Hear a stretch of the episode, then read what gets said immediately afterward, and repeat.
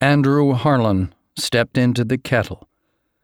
Its sides were perfectly round, and it fitted snugly inside a vertical shaft composed of widely spaced rods that shimmered into an unseeable haze six feet above Harlan's head.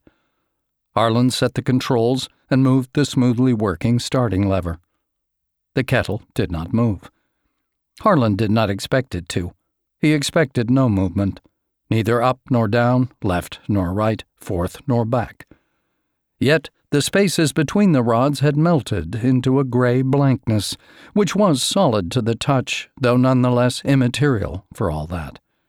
And there was the little stir in his stomach, the faint, psychosomatic touch of dizziness that told him that all the kettle contained, including himself, was rushing upwhen through eternity.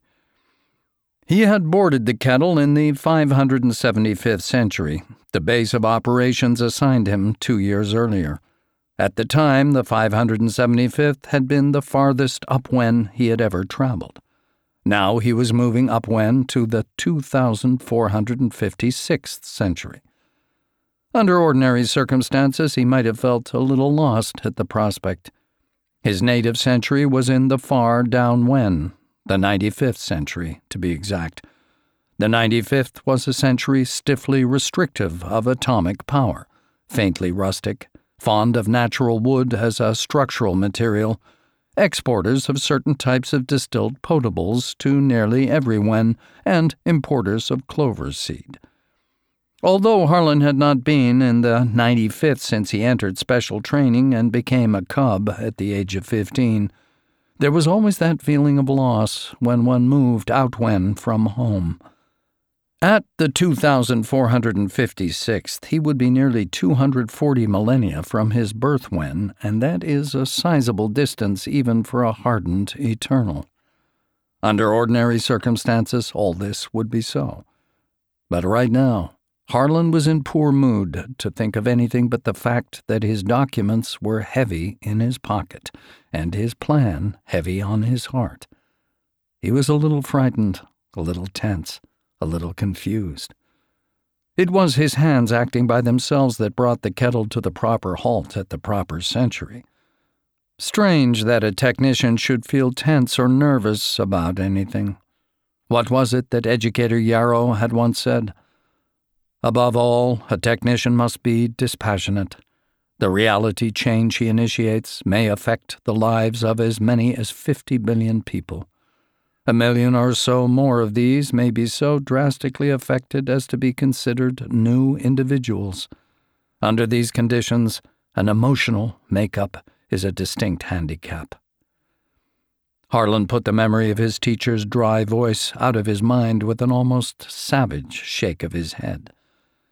In those days, he had never imagined that he himself would have the peculiar talent for that very position. But emotion had come upon him, after all. Not for fifty billion people. What in time did he care for fifty billion people? There was just one, one person. He became aware that the kettle was stationary, and with the merest pause to pull his thoughts together, put himself into the cold, impersonal frame of mind a technician must have. He stepped out. The kettle he left, of course, was not the same as the one he had boarded, in the sense that it was not composed of the same atoms. He did not worry about that any more than any eternal would. To concern himself with the mystique of time travel rather than with the simple fact of it was the mark of the cub and newcomer to eternity. He paused again at the infinitely thin curtain of non space and non time which separated him from eternity in one way and from ordinary time in another. This would be a completely new section of eternity for him. He knew about it in a rough way, of course, having checked upon it in the temporal handbook. Still, there was no substitute for actual appearance, and he steeled himself for the initial shock of adjustment. He adjusted the controls. A simple matter in passing into eternity, and a very complicated one in passing into time, a type of passage which was correspondingly less frequent.